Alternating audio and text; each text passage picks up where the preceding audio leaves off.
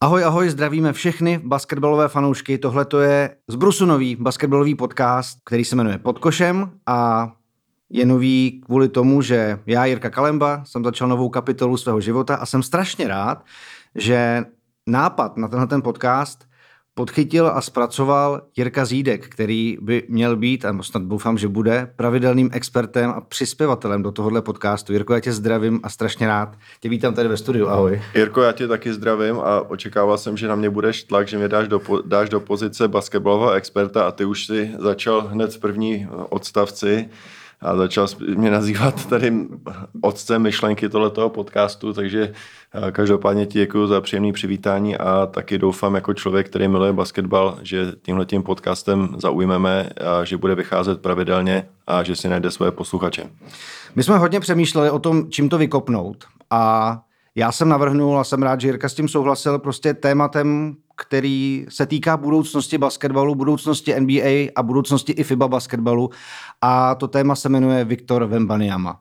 Protože se o něm od letošní sezony mluví všude, píše se všude, všude je to v úvozovkách zaplavelený jeho highlightama, protože tenhle ten úkaz je absolutně neskutečný, míří jako neoddiskutovatelná jednička na draft. Uvidí se, komu změní možná budoucnost. A mě by vůbec jako zajímalo, když ho vidíš, když ho sleduješ, když jsi o něm dozvěděl, co ti jako problesko hlavou. Co si jako řekneš, když vidíš někoho, kdo má 2,20, dribluje jak rozehrávač, střílí jak Steph Curry skoro a prostě od toho blokuje 5-6 bloků 7 za zápas. Ne, Jirko, půjdu ještě o krok zpátky a není to jenom evropský úkaz. Viktor Vembeama je tedy francouz, a to asi každý ví, ale on, je to úkaz v Americe. Když se podíváš na moji oblíbenou sportovní stránku ESPN, tak tam najdeš odkaz na Viktor Vembejamu, na jeho zápasy z, z francouzské ligy, statistiky, jak hrál v minulém zápase, jak hrál jeho tým, tak to je pro mě ne, nevýdaná věc. To nebylo ani podle mého názoru ve chvíli, kdy Luka Dončič hrál svoji poslední sezonu v Realu Madrid, tak samozřejmě o něm probleskávaly zprávy,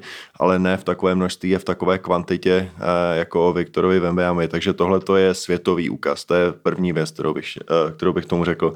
Druhá věc je to, co si řekl. Je to eh, hráč, kterého si myslím, že ani nelze eh, použít k němu název jednorožec, který samozřejmě se používá u generačních talentů, ale používá se u dost hráčů, když to tak vezmeš, tím se začne říkat. Ale to... jako těch jednorožců už bylo hodně. Přesně jo? tak. To ale... řekl LeBron James, neřekl. Je, ano, každý, tak. mnoho z nás bylo nazváno eh, v některé fázi naší kariéry jednorožcem, ale tenhle ten kluk, nebo tenhle ten mladý kluk je, eh, je, je, je mimozemšťan. Je, absolutně. A já s tím nejde než souhlasit. Já si myslím, že si to velice dobře popsal. Je to hráč, který má neuvěřitelnou výšku 221, 222, eh, kdo ví, je mu samozřejmě teprve 18 let a ještě asi pravděpodobně pořád roste, ale má také rozpětí křídel wingspan 241 cm. A to, co dokáže s míčem v otevřeném hřišti, eh, to, jak je, jak je fluidní a, a svým způsobem vlastně eh, elegantní, to je to slovo, který jsem hledal eh, ve svých pohybech, tak to vůbec eh, nesvědčí a nekoresponduje eh, s jeho výškou. Takovýhle hráče jsem neviděl a nikdo pravděpodobně neviděl, protože většinou, když vemeš kluka, který má 221 cm, tak, tak to býval za mých let přes paťák, který ho učili běhat a byli rádi, když doběhnul z jednoho koše k druhému a tam se postavil a byl to většinou hmotný silový typ hráče, který se pravděpodobně by využíval na specializaci v obraně, ale Viktor Vembáme je všechno jiný než právě tohleto. On, on to sám říkal, on si on vlastně ukradnul a modeluje svoji hru po mnoha hráčích. Jmenoval Kobe Bryanta, a další hráče v, v NBA a, říká, že chce být unikátní, že chce být něco, co ještě tady nikdy nebylo. Hmm. Takže já si myslím, že je na co se těšit, ale ještě ve stejnou chvíli bych dodal jednu věc, co řekl LeBron James, to byla dobrá myšlenka. Samozřejmě vyplývá to z jeho znalosti sportovního prostředí. Doufejme, že tenhle ten kluk zůstane zdravý. To je jedna z věcí, o kterých se chci s tebou samozřejmě taky bavit. Jako vůbec eh, perspektiva tohohle hráče, to, co jako může dokázat a hlavně, kde ale je, mu jeho tělo může vystavit jako nějaký limity, protože při téhle výšce a stylu, kterým hraje, nebo aspoň to, co jsem měl možnost vidět. Jinak mimochodem k těm zápasům. Já jsem si vzpomněl na Lebrona i v tom, že vlastně ESPN, když si vysílal zápas ještě, když hrál na střední škole proti Carmelu Antonimu, protože to byl takový hype. A teď na aplikaci NBA blikne notifikace, že tam jsou highlighty ze zápasu, ze zápasu Metropolitans, prostě z francouzské ligy. NBA aplikace dělá tohle. Už to, už to jenom ukazuje, jak moc jak moc jinde tahle ta situace je a to, že je označován možná jako za největší prospekt, který vůbec do NBA jako kdy mířil, už taky jako mluví samo o sobě. A co jsem chtěl říct právě k tomu jeho stylu. Mě by jako zajímalo, mm, jak je jako vůbec podle tebe jako možný, že uh, ta fluidita, o který jsi mluvil, jako se vůbec jako dá zpracovat, protože když ho vidíš driblovat. Mám v tom jako, naprosto jasno. No. Chceš to vědět? Já chci, protože já to vlastně nechápu, jak je, je možný, že pohybově ten člověk na tom takhle. Kdo je jeho táta? Jo, no jo, vlastně. Genetika. Genetika, jako. Podívej se na mě, sedím, sedím tady a úzký ramena, široký boky. Já kdyby jsem trávil hodiny v posilovně, tak se nic nezmění. Prostě. Mě u baru každá holka přehlídne, protože prostě ty úzký ramena už mě nikdo neuvede. Kdežto, uh, táta Viktora Vembeamy byl skokan. Ano. Jo, takže prostě podle, mě, podle mého názoru uh, laického, protože samozřejmě atletice tak... Republiky Kongo ještě. Ano, neroz, nerozumím tomu atletice tolik, ale já považuji uh, skokany do, do dálky. Pamatuju si když jsem se díval na atletiku, na olympijské hry a tak dále, že to byly opravdu, se mi zdálo ty nejlepší atleti, nechápal jsem, Mike Powell skočil svůj světový rekord, prostě tak ta dálka, když jsem se ho potom odkrokoval, tak se mi zdála naprosto neuvěřitelná. Takže je to genetika. Máma hrála basket, tam měla 190 na centimetru. Takže co se týče té tý fluidity, co se týče atleticismu, tak si myslím, že to je ze strany, ze strany táty. Co se týče výšky, máma měla 191 cm nebo má 191 cm a říká se, že výška nebo vysoký kluci jsou většinou po mámě. Takže z tohle toho pohledu si myslím, že Viktor má tu výšku pomámě, ideálně se to skloubilo a je z toho opravdu takovýhle mimozemšťan. Hele, a teď si představ, že takovýhle člověka bráníš, jo? Uh, jak, jak jakoby v hlavě vůbec tomu můžeš jako přistoupit, že když za ním půjdeš nahoru, tak uh, on prostě vystřelí fadeaway jumper odkudkoliv z palubovky, anebo prostě tě udělá jeden na jednoho, protože většinou při té jako podobné vejce, tak pohybově on je na tom jako úplně někde jinde. Co, co vlastně to nabízí tomu týmu, který s tím bude hrát, tak je, jako jediný, co si dokážu přesvědčit, že by mohlo mít určitou míru úspěchu, a protože ubránit ho asi neubráníš, tak by bylo frustrovat ho. A hrát proti němu velice tvrdě, napírat to už na půlce, jít tvrdě do kontaktu a prostě vybočit ho z jeho komfortní zóny, z jeho balancu rozhněvat to ve smyslu tom, aby se začal s tebou strkat, aby ztratil svoji koncentraci, ale nejsem si úplně jistý, jestli by to na ně fungovalo. Protože jestli si viděl se střih zápasů, jak hráli proti G League Ignite v exibici, kde Metropolitans podle mého názoru v rámci marketingu, protože no, pro ně je to taky obrovský marketing, eh, vzali svoje družstvo v prostředku sezóny a odletěli na dva exibiční zápasy do Las Vegas. A, a v tom zápase Viktor Vembeama byl samý úsměv a tohle je taky unikátní. To není hmm. typ hráče, prostě, který by měl poker face, anebo který by prostě úplně se, se napínal. Uh, bylo by vidět, že vydává 110-150% energie a je kompletně ve své zóně. Ten kluk se směje, rozdává úsměvy na všechny strany fanouškům, spoluhráčům. Prostě i v téhle rovině uh, je naprosto unikátní a v, právě v tomhle sledu nevím, jestli by na ně takhle tvrdá hra, jako jsou psi obránci, že mm. jsou v každém týmu, tak nasadit na ně takového muskulativního okolo dvou metrů hráče, který by se mu to snažil znechutit. Tak to je otázka.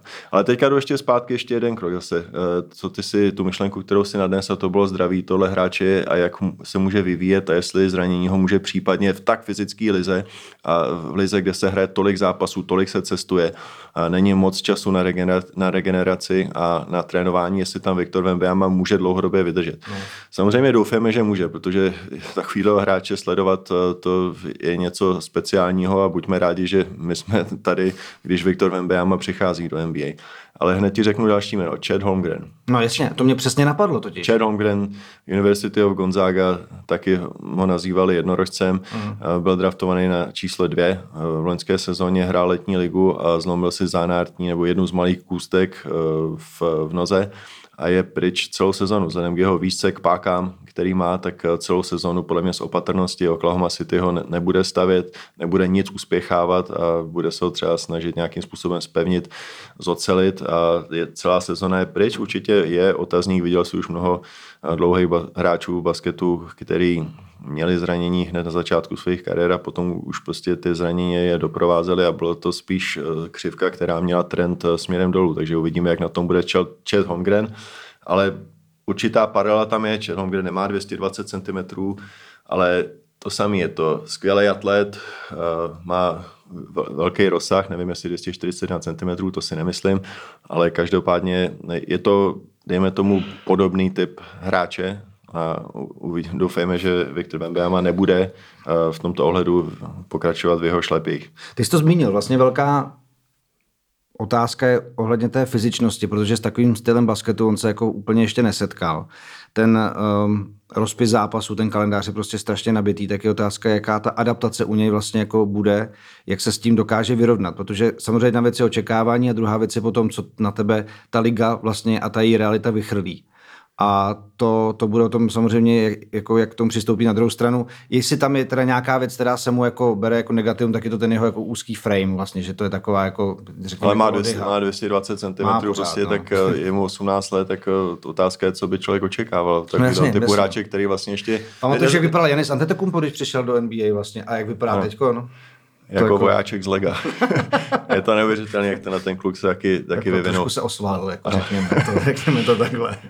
Ale stoprocentně to, tohle je pravda a uvidíme, co se stane. Na druhou stranu zase takové jenom povšimnutí nebo postřeh. Eh, vlastně Metropolitans letěli do Ameriky Časový přesun Las Vegas je podle mě 8 hodin časový rozdíl, takže velice těžká cesta, časový posun a odehrál dva zápasy, v jednom dal 38 a v druhém dal 37 bodů, takže... Nesmysl.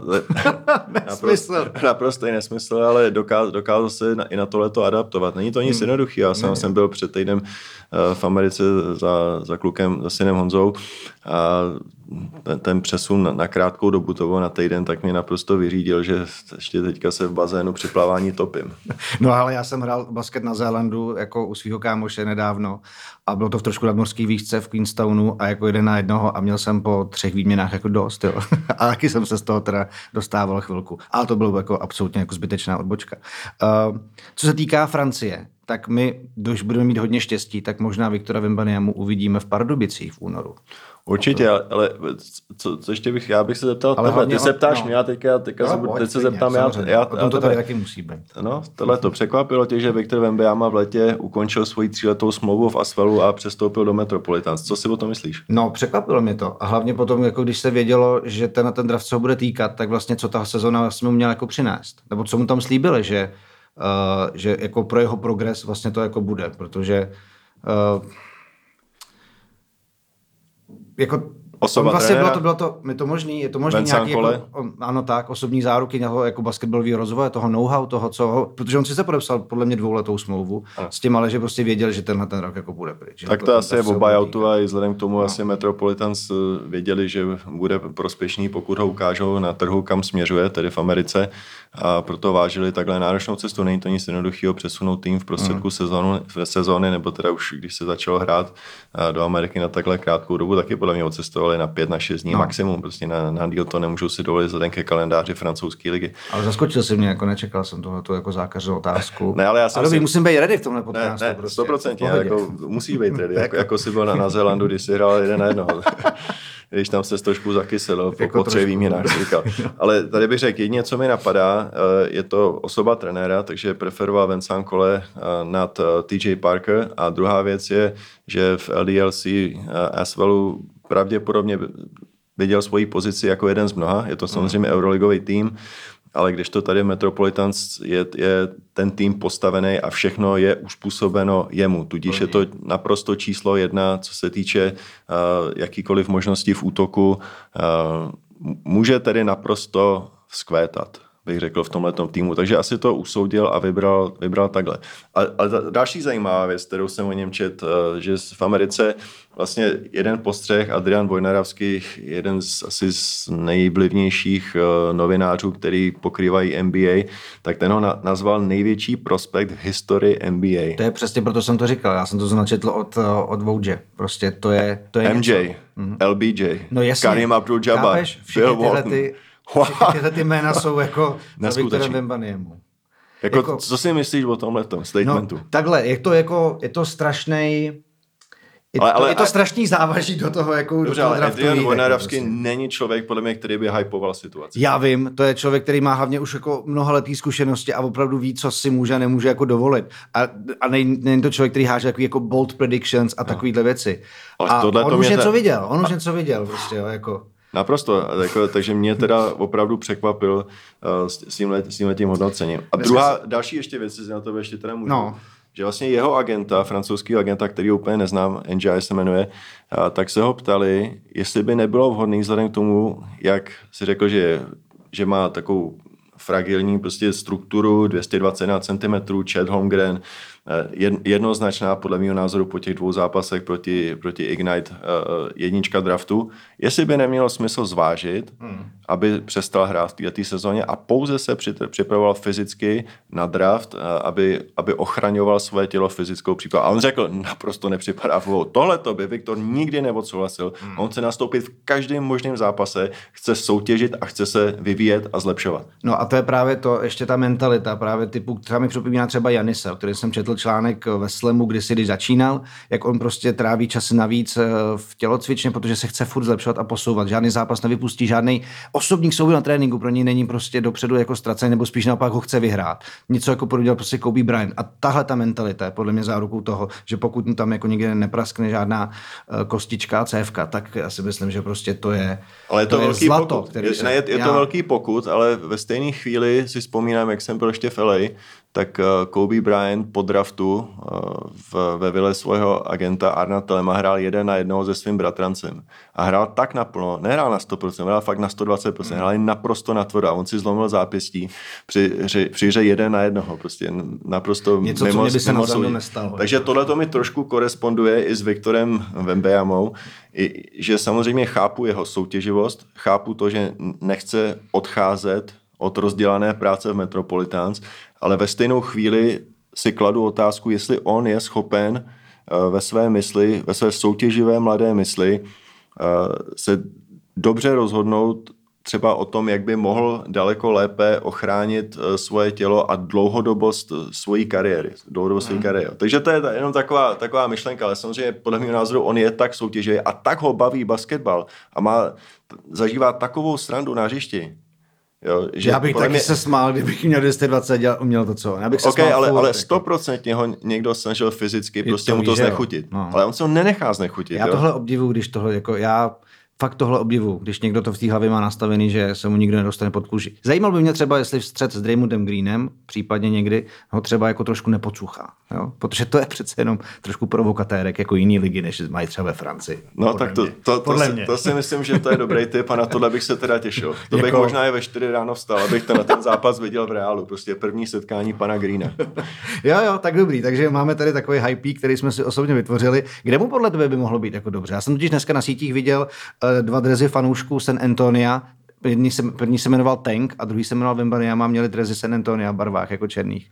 Uh, myslíš, že tohle by bylo jako po týmu Duncanovi v té jako samozřejmě filozofii Grega Popoviče a v, no, v týmu, který jako umí takovýhle hráče si opečovat, anebo to může být Oklahoma, která má spoustu eh, a sem Presty, možná se teď spekuluje, že kumuloval ty draft picky, prostě aby se posunul draftu a, a zkusil to tam jako nějak vyšmelit. No, tak to je dobrá otázka. Je 30 hmm. týmů a já si myslím, že on je takový talent, že by, že by se uplatnil, že tým by se uspůsobil jeho talentu skoro každý.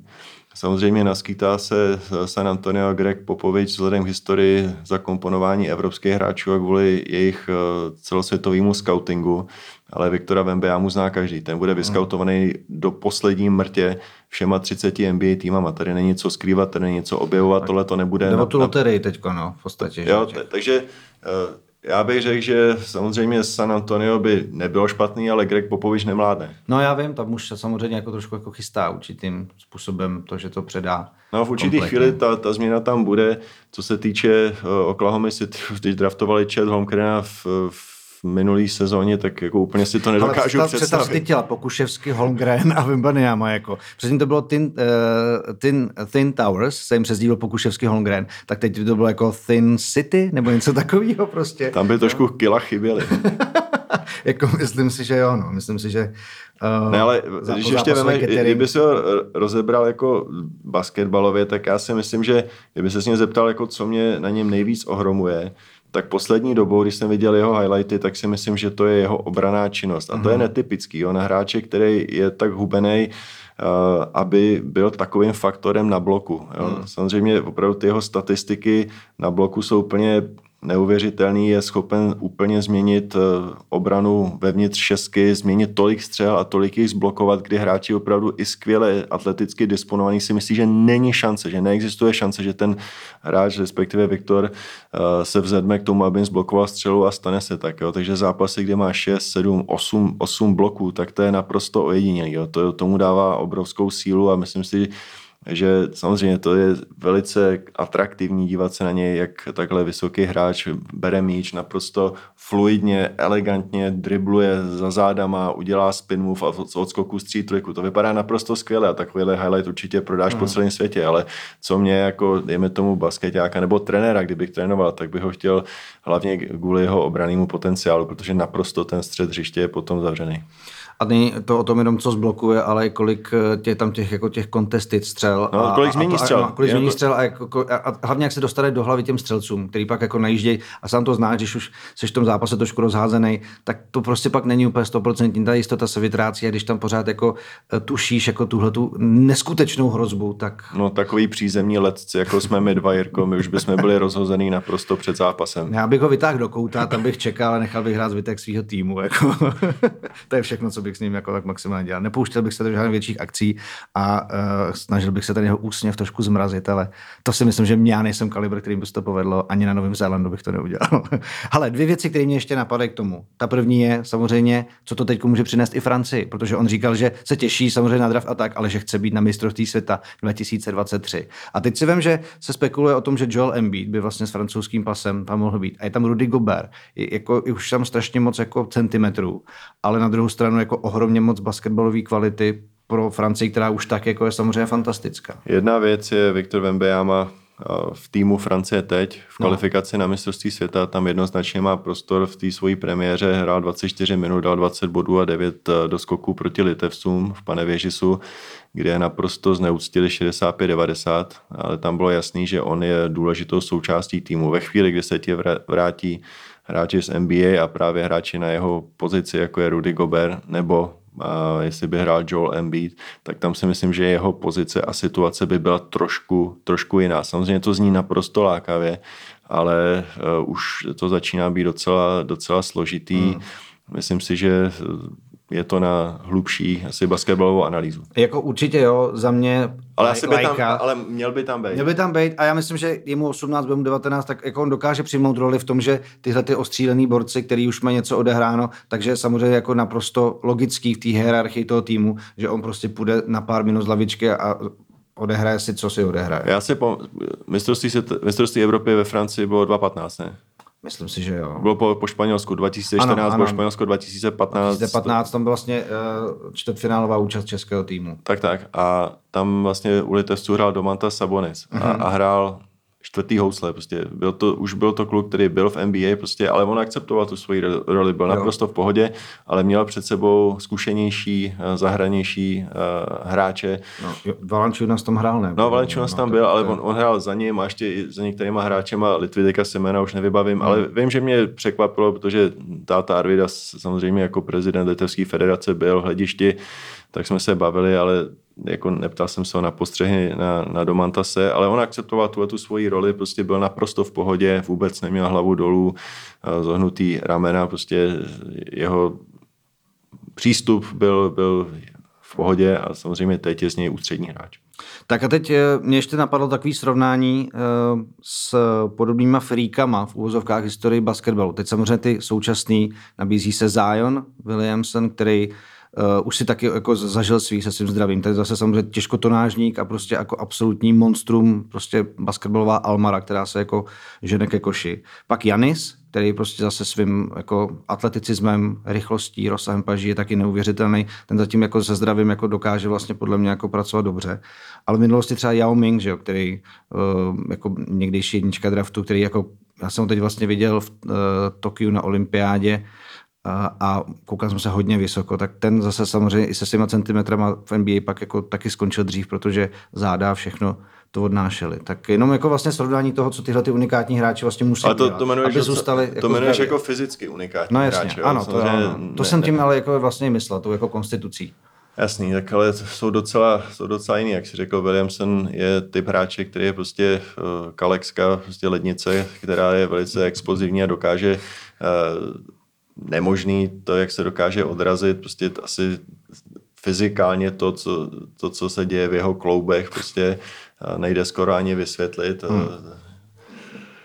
Já si spojil jsem asi věci, které jako jenom, jakože jako takový ta společná Ale každý má, množina, každý má něco, svý problémy. Prostě, Asi, jo, akorát si myslím, že Janis, prostě jak začínal jako úplně hubený kluk a teď se ostvalil, uh, ale je to v nějaký normě. Prostě, hmm. jo, samozřejmě on, on, má pas úplně neuvěřitelně hubený a od toho jde to Včko nahoru. Uh, tak si myslím, že on je tak ještě v naprosto ideální váze, která spíš zabraňuje zranění. A takže já si myslím, že Janis ten je naprosto ideální. Samozřejmě něco, má 211 cm, ale něco jiného je, když máš 221, ono se řekne, že ten o 10 cm víc, co má Vembejama, ale osvalit a takhle do ideální konstelace dát a, 221 cm, já ani nevím, jestli to vůbec je reálně. Já si myslím, že to by byla hrozně těžká práce, úplně mimo basket a nabízela by se právě ta paralela teďka prostě ho kompletně a, tu sezonu uzavřít a teď prostě se jenom 6-9 Zavři se do měsíců zvedej. ale, ale velice zodpovědně, cíleně a, a pomalu. To, Hmm. tohle to nej, nejde o tom, že teďka by ho někdo zavřel do posilovny, měl by na snídani, na oběd a na večeři proteinový šejky a mezi tím by si dával ještě kvalitní stravu, prostě aby nabral 20 kg. To by ho naprosto změnilo a vzalo by to jeho unikátnost, si myslím. Takže je, je to o nějakým postupným při, přibývání a, a ochraně všech částí jeho těla. To se hrozně těžko dělá, když nastoupíš do NBA sezóny, kde máš 8 exibičních zápasů a potom 82 zápasů základní části. Tam to jde velice těžko. Cestování, spaní po hotelech, hotelová strava. To není jednoduchého. Možná právě proto LeBron James do svého těla investuje, jak říká, 1 milion dolarů ročně, aby ho ochránil a aby měl možnost zahrát si se svým synem Bronem a pak to pověsit na hřebík. Tak držme mu palce samozřejmě v tomto ohledu. Uh, on má narozeniny 38. ještě chvilku po mně na konci prosince, takže vždycky jsem s ním takhle spojený, že si říkám, stejně starý Lebron a co dokáže, ale jak se o sebe stará. A že bych to taky chtěl někdy takhle umět. Každopádně, já Dám dělám... ti, dám ti příklad. Petr Benda.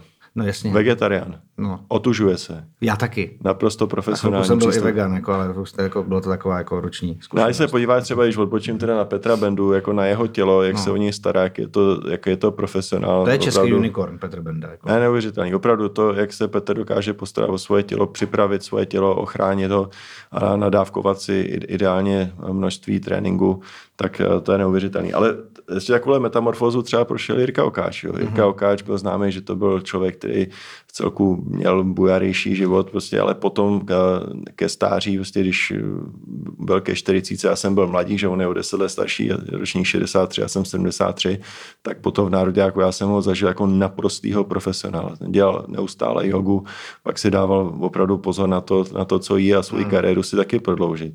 Jo, a je to něco, co třeba říká Filip Arun, náš agent vlastně tady, který má Tomáše Satoranského, Davida Jelínka, eh, Vítka Krejčího, tak ten říká, kluci, starejte se o svoje tělo, protože je to to nejlepší, co ta činnost basketbal je to, co nejlíp umíte, pojďte to hrát co nejdíl. Myslím si, že to dává napr- naprostý smysl. Já si myslím, že taky. A je to asi i o tom věku a té nějaké jako životní zkušenosti, vyzralosti, jak k tomu prostě dojde, že si to jako ve 20, co splácáš, jako samozřejmě se ještě jako nemusí tak projevit, ale čím jsi starší, tak asi víš, jak by se o to tělo měl pečovat, aby bylo prostě dobře nastavený a dobře tě poslouchalo a fungovalo k tomu, čemu potřebuje. Ne, stoprocentně, ale na druhou stranu asi je dobrý, když máš ve svém rohu někoho, kdo ti to už u 20 To let je bude jasný, říkat. to je jasný. Možná i dřív, jako klidně. Uh, ty jsi zmínil Petra Bendu, já jsem rád, že se jako udělal takový vlastně jako mezikrok k tomu našemu dalšímu tématu. Já bych v tomhle podcastu vždycky chtěl mít jedno nosný téma. Dneska to byl Viktor Vembaniama, kterýho jsme nahypovali, až se potká s Damondem Greenem a těšíme se na něj snad pár dubicích. A dělal bych za to tečku. A druhý téma, který určitě stojí za rozebrání, je totiž velice aktuální a je to porážka Nymburka na domácí palbovce po 12 letech a po šňůře, která čítala 243 zápasů. Došlo na ní s Kolínem, před zraky prostě tisícovky školáků a mělo hodnotu 85-87 ta porážka. Třetí v sezóně. Já bych chtěl slyšet tvůj komentář, protože takovýhle Nymburk s tolika porážkami v základní části v téhle fázi sezóny jsme neviděli. Už tam došlo k trenérské změně, ale vypadá to, že pořád tam nějaký problémy jsou. V čem spočívají, jak bys to viděl? No, tak jak je to potřeba rozebrat uh, ze spousty uh, úhlů. Myslím, tak začneme takhle. Budeme si to asi penkat, protože máš na to taky určitě uh, svůj názor. Myslím si, že předně, pojďme k tomu zápasu. No. Začneme od zápasu. Ne, ne, začneme od té globální situace. Myslím si, že ta trenérská změna nevyšla mm-hmm. která byla v Nymburce. Prostě si to nesedlo. Robert Stermacher, já se pamatuju jako hráče, jako trenéra ho neznám, ale jenom podle jeho CVčka určitou trenérskou zkušenost i úspěchy měl. Prostě v Nymburce jeho mise nevyšla. Může to být dáno špatným scoutingem, samozřejmě i nejlepší trenér se špatnýma hráčema nic nedokáže. No. Prostě to neříkám, že se v Nymburce stalo, ale prostě jeho mise nevyšla a byla ukončena. Pak přezal to Láďa Sokolovský, který ho hodně respektuju. Viděl jsem ho trénovat, nebo zažil jsem ho trénovat v U20 nebo jako mládežnického trenéra v České baskové federaci u naší reprezentace. Myslím si, že ta tým je dokázal vést velice dobře, že to je pokorný a naslouchající člověk, který ale ve správnou chvíli dokáže zvýšit hlas a prosadit si svoji autoritu. A je to taky nemburský patriot a srdcař. A netvářil se, že trenérsky ví naprosto všechno a po svůj bok si dal trenéra, který odtrénoval teďka svůj sedmistý zápas eh, v Národní basketbalové lize, Pavla Budinského, u kterého jsem taky rád, že je zpátky v této pozici, takže Láďa Sokolovský podle mě udělal chytrou věc. Podle mého názoru se tým eh, zlepšil, atmosféra se zlepšila, sebedůvěra hráčů a, a tak dále, ten tým prostě, ta trajektorie výkonnostní šla, šla nahoru. No a samozřejmě teď přišla porážka, která je novinářsky zajímavá. Velice, je to prostě jako hutný příběh. Je to hutný příběh, ale pojď si říct, co, k tomu, co tomu předcházelo. Ten týden předtím, nebo Nebyl to bezprostřední zápas, protože mezi tím ještě jednou nastoupili v Národní basketbalové lize, ale zažili eh, pět dní předtím nepříjemnou prohru v Turecku proti Baše Sehiru, eh, která eh, je postavila do složité situace v Champions League, co se týče postupu. Takže to je obrovská frustrace. Samozřejmě Nymburk, pravděpodobně většina lidí, co Nymburk sleduje nebo basketbal sleduje, tak ví, že Nymburk asi není tak kvalitní a nemá takové ambice, jako měl ve svojí zlaté éře, ale ve stejnou chvíli je, je to prostě tak, že Nymburská sezona dost stojí na tom, jak bude úspěšná v zahraničních pohárech. A to samozřejmě se stalo, že tady došlo k velice slo, došlo k složité situaci a možná, že ta frustrace, kterou hráči zažili a klub zažil v Turecku, že se přenesla do tohoto utkání. To je prv, jeden z prvních možných důvodů. Druhá věc je začátek utkání. Nymburk jako klub se snaží, protože jsem tam sám taky pracoval na manažerské pozici, potom to jsem ukončil hráčskou kariéru, tak se snaží dělat ještě i community outreach programy, že se snaží propojovat s komunitou, ze školáky, s dětskými domovy a prostě ostatní, ostatních mnoho, mnoho dalších projektů tak jeden z těch projektů bylo začít zápas v 10 hodin a pozvat na ně eh, ško, školáky z Nymburských škol. To je ta tradice, to aspoň jednou za rok to tak vždycky mají. Samozřejmě, ale tenhle ten zápas není nic jednoduchý. To chápu, to chápu. Protože v 10 hodin já vím, tvoje tělová hlava jako ještě nemusí být úplně. Nehraješ prostě. Nehraješ ne, a, a, ale ne, třeba hráči, kteří už v byli, tak už to zažili. Hmm. Ale máš tam řada nových hráčů. Přesně tak, máš tady spoustu Američanů nebo, nebo zahraničních hráčů, kteří v 10 hodin podle mého názoru nikdy nehráli, na, naposled jako mládežníci naprostý. No a, a tenhle ten zápas může jít na obě dvě strany. Buď to buď sedne, nebo nesedne. A já si myslím, že prostě Nymburku nesednu. A je to jednoduchý. Prostě. A z tohoto titulu, z toho byl zápas, který se nevydařil a skončila jedna velice zajímavá a velice dlouhá série vítězství na domácí работорговцы. Jo, takže, takže, já vím, jako jasně, to znamená... A takže já bych z toho nedělal, nedělal obrovskou vědu. Já to bych znam, to... Jasně, nedělal by si z toho to, že by si po porážce třeba i od Slávě, která samozřejmě ještě tam... To byl větší šok pro mě daleko. No, to, to byl ohromný šok, taky proto jsem si pozval do podcastu Pavla Pumperlu, protože mě zajímalo, jak se to vlastně zrodilo a jak on na to třeba nahlíží. No ale byl to hřebíček ale... do rakve trenéra Ano, bylo přesně tak, přesně tak. To iniciovalo, to, bylo, to byla to poslední kapka, která iniciovala jeho konec v Nymburce. Na to bylo zareagováno trenérskou změnou a myslím si, že, že, že byla lepšímu. Já si nevím, jestli jsem budeš souhlasit, ale podle mého týmu tým šel nahoru výkonnostně. S tebou absolutně souhlasím a myslím si, že uh, a ty jsi to vlastně pojmenoval dobře. Je to mediálně velice vděčné téma.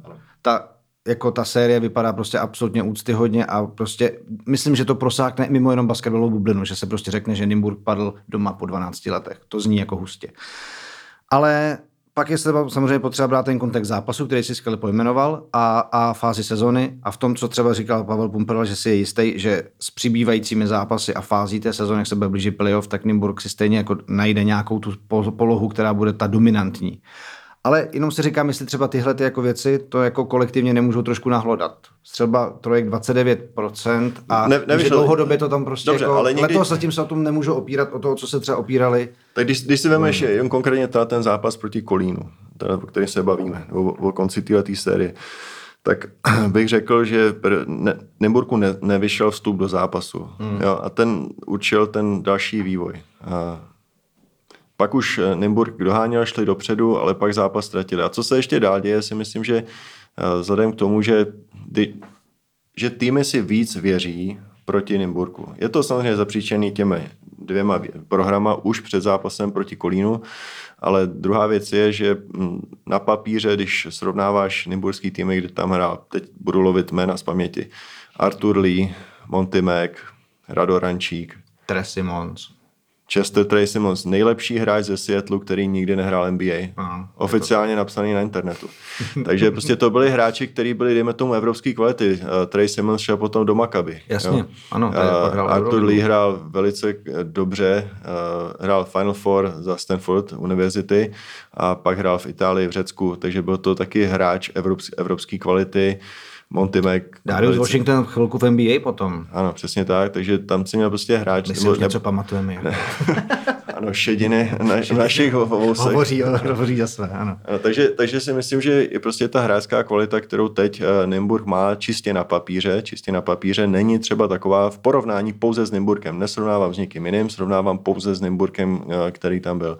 Takže i tohle to hraje roli v psychice týmu, který třeba přijíždí nebo hrají proti Nymburku. A myslím si, že uh, jestli to můžu srovnávat s, minulostí, tak v minulosti v té nejkvalitnější éře Nymburka, když se třeba hrálo uh, na výstavišti, Eurocup se hrál, um, a ty plány tam byly vysoký, třeba dejme tomu i na Euroligu, tak stačilo zabrat v Národní basketbalové lize na 10 minut a zápas byl rozhodnutý. A bylo v podstatě jedno, která čtvrtina, jestli je to první čtvrtina, druhá, třetí nebo třeba i čtvrtá, ale bylo rozhodnuto, když tým zabral v jedné čtvrtině. A to teďka už podle mě neplatí. Já jenom jako když se koukám na tu sestavu a vzpomenem, a ty si hovořil prostě o těch uplynulých letech a o tom, když se třeba Nymburku dařilo v pohárech a v lize mistrů, tak tam bylo to jádro vlastně, které tvořilo českou reprezentaci v těch jako nejlepších tak, letech. Tak Vojta Hrubán, to... Jaromír Bohačík, Martin Peterka. Jo? A teď vlastně z téhleté sklady tam zůstal Martin Kříž, který jako je skvělý člověk na eh, černou práci, ohromný bojovník, ale prostě, i když ta v tom zápase měl 14 bodů, ale není to ten, jako by to jako střelecky jako leželo. A teď tady máme z těch mladých českých kluků prostě Jakuba Tůmu, uh, Luboše Kováře a to jsou ty kluci, kteří podle mě by jako to měli dát dál a teď, že se jako úplně třeba nepovedl, nepovedl trefit takovou jaký jádro cizinců, tak podle mě v tomto jako trošku jako vězí. Ale, ale pozor, já mám ještě jednu myšlenku. No. Dejme tomu, že to 100% souhlasím s tebou, že silný jádro domácích hráčů, protože já to přenáším i, i jinde do Evropy, dám ti ty příklady později, mm.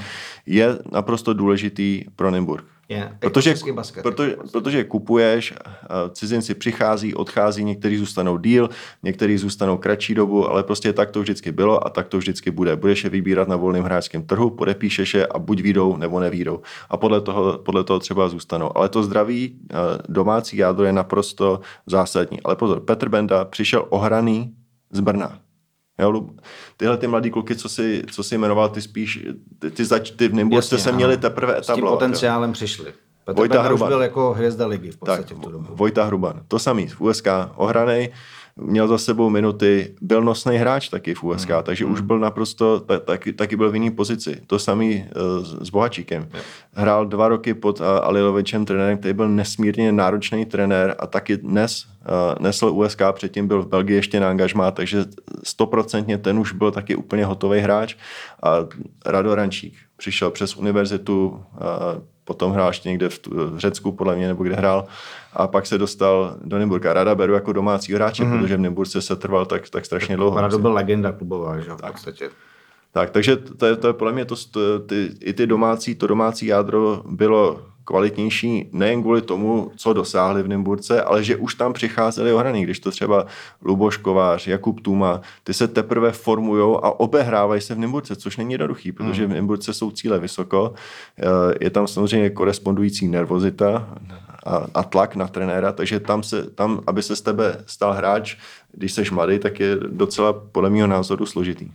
Dobrý, uh, zakončíme to tak, že eh, asi to neznamená nic zásadního pro celou sezonu, ale prostě byl to jako dost unikátní výsledek eh, a ukončení jedné prostě úctyhodné série. Stoprocentně, ale ještě bych jenom potvrdil to, co, to, co říkal, to, co říkal Pampy, že s, s, vel, s velkou pravděpodobností se klub Nymburka bude více a více stabilizovat, solidifikovat a až když bude přicházet playoff. Takže, ale ve stejnou chvíli tato sezona je zajímavá. No, je, no, tabulka, protože... kdy máš Nymburk se třema porážkama, je osvěžující pro basketbalového fanouška, českého basketbalového fanouška. Pro pozici té ligy vůbec jako směrem ven, mimo jenom tu basketbalovou komunitu, protože dlouhé roky podle mě ten náhled jako těch sportovních fanoušků je takový, basketbalovou ligu vždycky hraje Nymburk a je to prostě od začátku jako jasné, proč bychom to sledovali. Teď, a teď si, a já bych chtěl říct, že závěr pro mě je i ten, co si jako naznačil.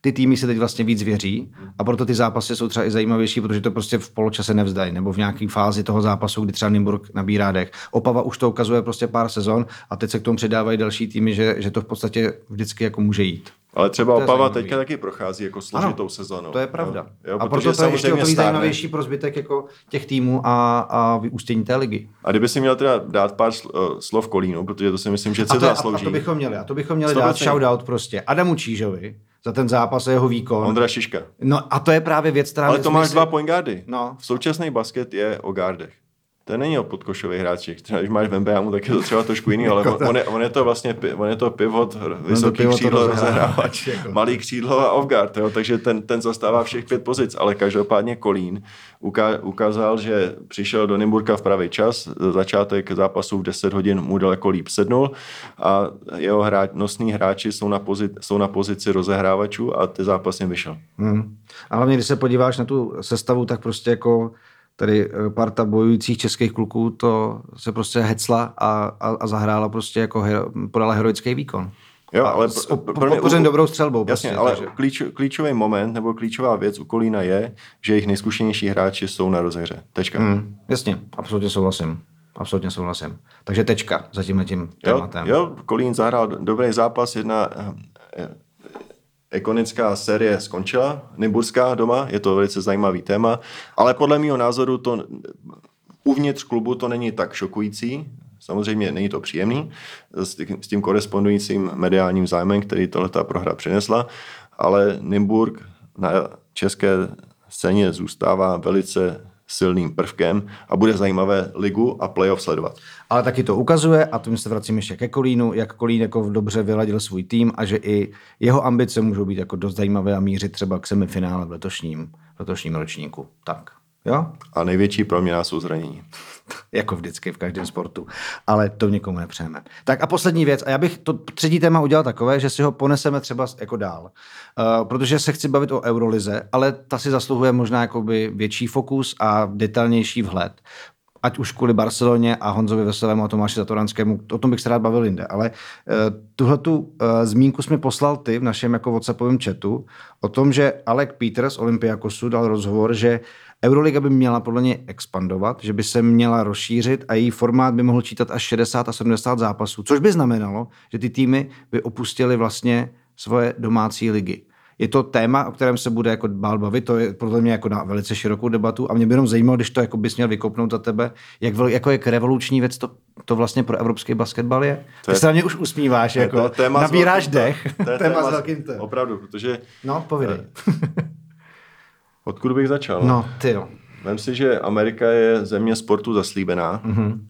Basketbal tam James Naismith vynalezl v roce 1891 a liga, která, jedna liga, která dlouhodobě pořádně funguje, je jenom NBA.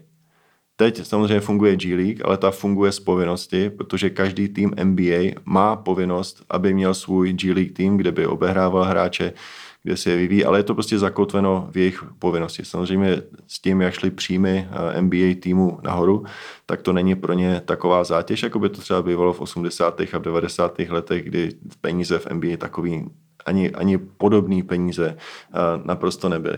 Takže v takovéhle zemi trh 350 milionů lidí funguje jedna liga. A teď se bavíme o Evropě, která je nesmírně fragmentovaná a dáváme proti sobě jednu panevropskou, dobře fungující ligu. Teď samozřejmě 18 týmů by bylo asi málo.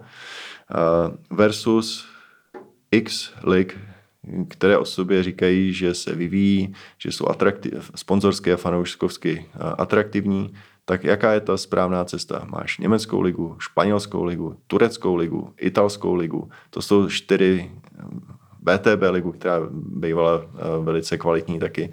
A to máš ještě ligu mistrů, že jo, která se jako snaží být. Další jako soutěže. Tak si jenom vem, jak, jak prostě evropská basketbalová scéna klubová je, je velice fragmentovaná. Dokážeš si představit, že Lakers by hráli přes týden pan americkou, nebo Víš, co mi připomíná ta celostátní scéna, jako italská knížectví prostě někdy uh, v minulých stoletích, jakože vedle sebe tak jako byly, ale jeden stát to jako úplně nebyl fungující, takže... Tak, ale ve, stejnou, ve stejnou chvíli, ale teďka opravdu bychom do toho nezabředli, jestli to chceme udělat jako pozvánku na příští podcast, na který bychom se měli asi lépe připravit ano. a všechny argumenty si sepsat. uh,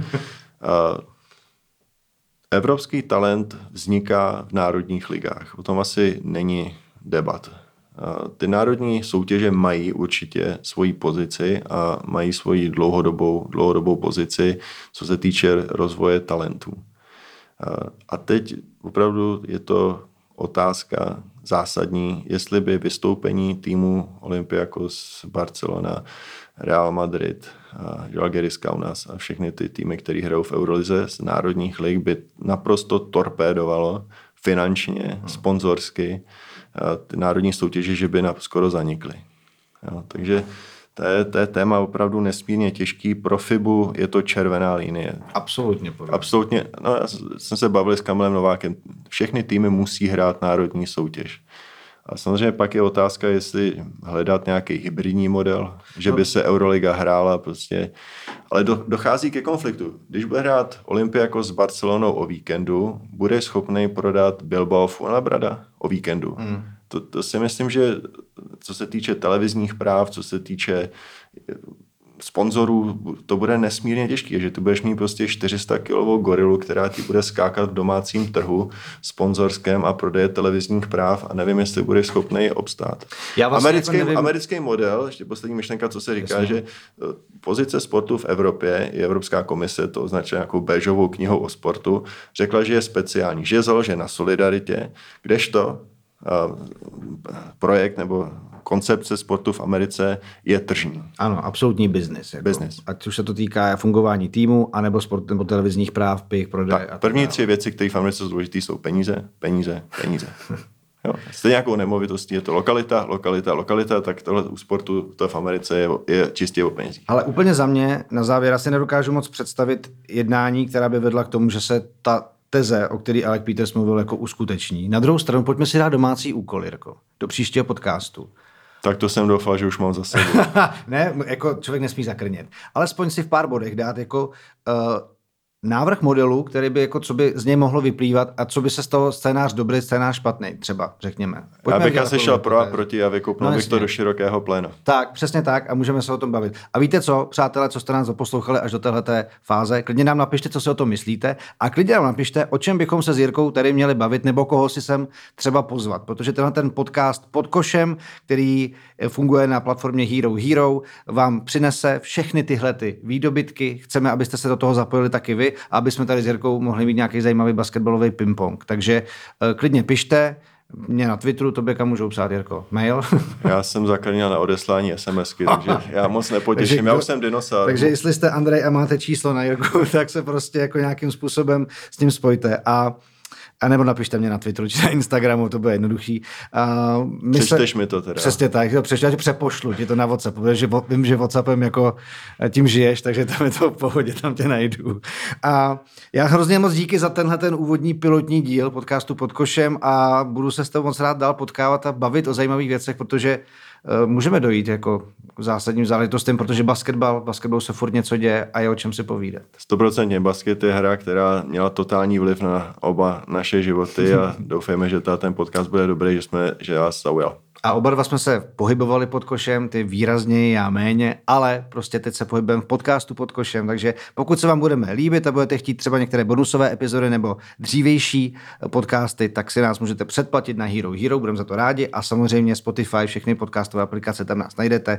Loučí se Jirka Zídek, Jirka Kalemba a příští týden s basketbalem zase zdar. Ahoj. Tak jo, sportu zdar.